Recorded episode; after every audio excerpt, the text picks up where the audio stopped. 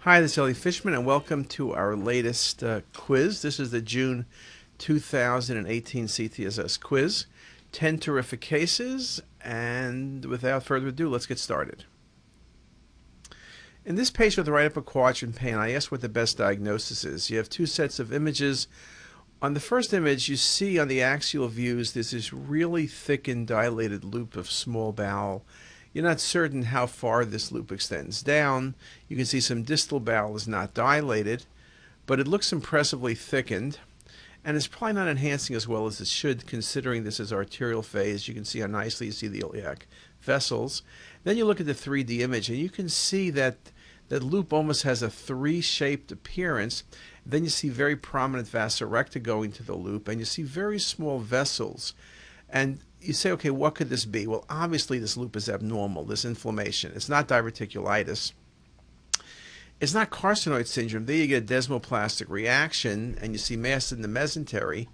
Um, could it be Crohn's? I guess you can think about Crohn's, not the world's best location, and usually with Crohn's, there's diffuse wall thickening rather than this kind of dilated bowel and this lack of enhancement.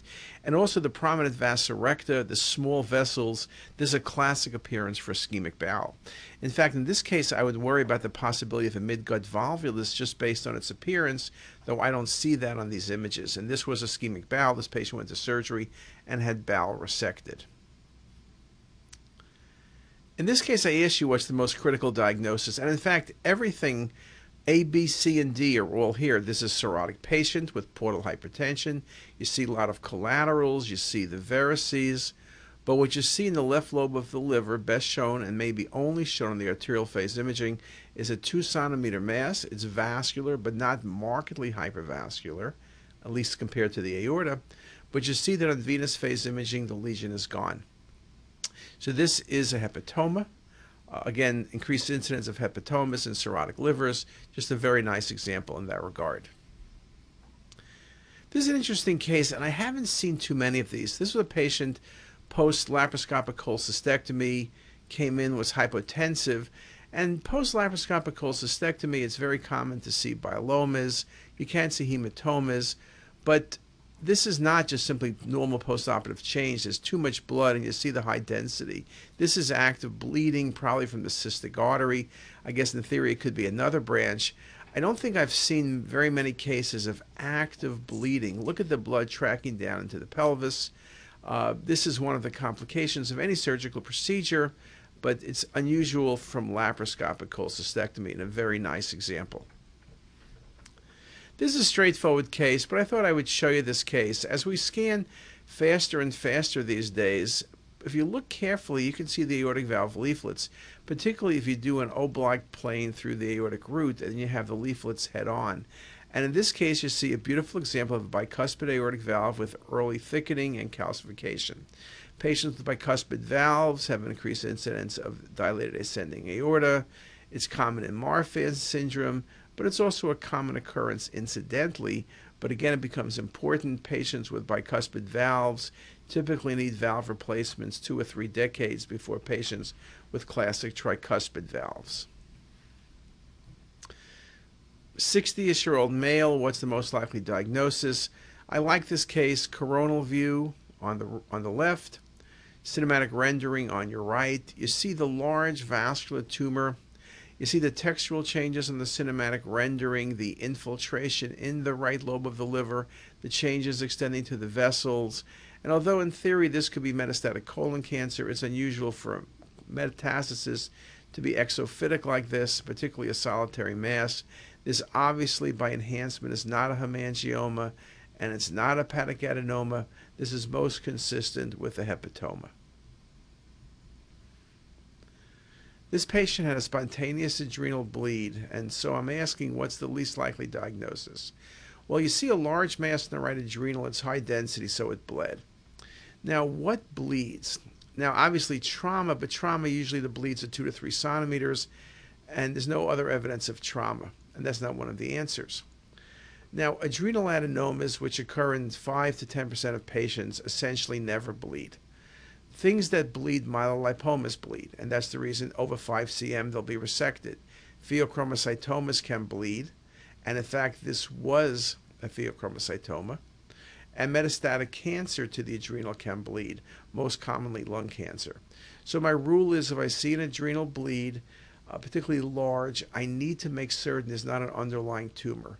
Yes, it can be due to Coumadin. Yes, it can be due to trauma. But I always am worried what's the underlying pathology. So it's a good rule. And sometimes it's very hard because the blood, surely with a myelolipoma, essentially wipes out the lesion. The pheo, it's hard to be certain. Sometimes MRI is helpful, and other times it's simply surgery that's going to be helpful.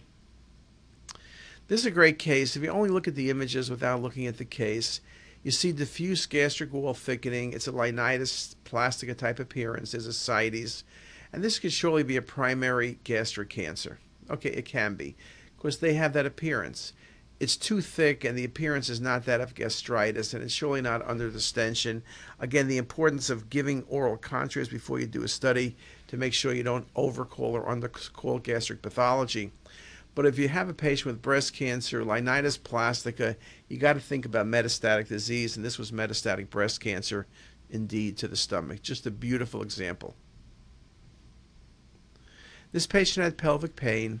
And when you look at the images 2D and 3D, you see a large mass which is destroying the, the sacrum and the coccyx. It has trabeculations of bone within it. There's a large soft tissue mass. This is not the appearance of osteomyelitis. Lymphoma can cause bone infiltration in a large mass, but the way the bone is carried in the tumor, that's not going to be lymphoma typically. Theoretically, chondrosarcomas rarely occur there. They have matrix. But what really occurs there? Chordomas. Large masses, bone destruction, coccyx, sacrum, and it has bony trabeculations. This is a classic example of a chordoma. This is a great case. I don't think I've seen one exactly like that. And I asked you what the best diagnosis is. If you look carefully, you can see an aneurysm, or you want to call it a pseudoaneurysm. And if you look carefully, it's coming off the renal artery on the left side. And this was a large renal artery aneurysm that was eventually resected. Sometimes you might look and say, is this coming off the aorta? But you can see it's not. It's not splenic artery. It's not hepatic artery. It's renal artery aneurysm. Renal artery aneurysms are not uncommon, but they're typically a whole lot smaller than it was in this case.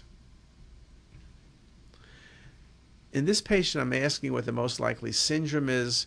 First, you got to see the findings. Look at the spine in a chest image.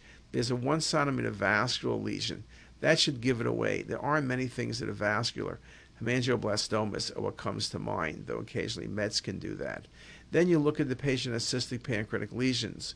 Well, what could they be? There's a number of things with von Hippel-Lindau uh, that you could think about, um, and they include pancreatic neuroendocrine tumors, cystadenomas, and pancreatic cysts. Um, this could be cystadenoma. Then you see in the right kidney there are multiple vascular lesions consistent with multifocal renal cell carcinoma. So now you have something that involves the kidney, the pancreas, and the spinal cord. And in fact, von Hippel-Lindau can not only involve that, but involves anything from the retina with hemangioblastomas to CNS with cerebellar and spinal hemangioblastomas, which this case has, endolymphatic sac tumors in the neck, pancreatic serous adenomas, pancreatic neuroendocrine tumors, renal cysts, renal cell carcinoma, and pheochromocytoma. So it's an entity where the patients have multiple findings, and this is just a beautiful example, and the lesion in the spine makes it ideal. Otherwise, you could say, well, could this be a renal cell carcinoma with metastasis to the pancreas? I guess that would be a possibility. Anyway, those are 10 terrific cases. I hope you enjoyed looking through them. I hope you enjoyed getting them correct.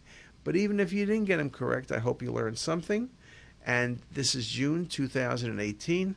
I'll see you bright and early 30 days from now. Catch you later. Bye.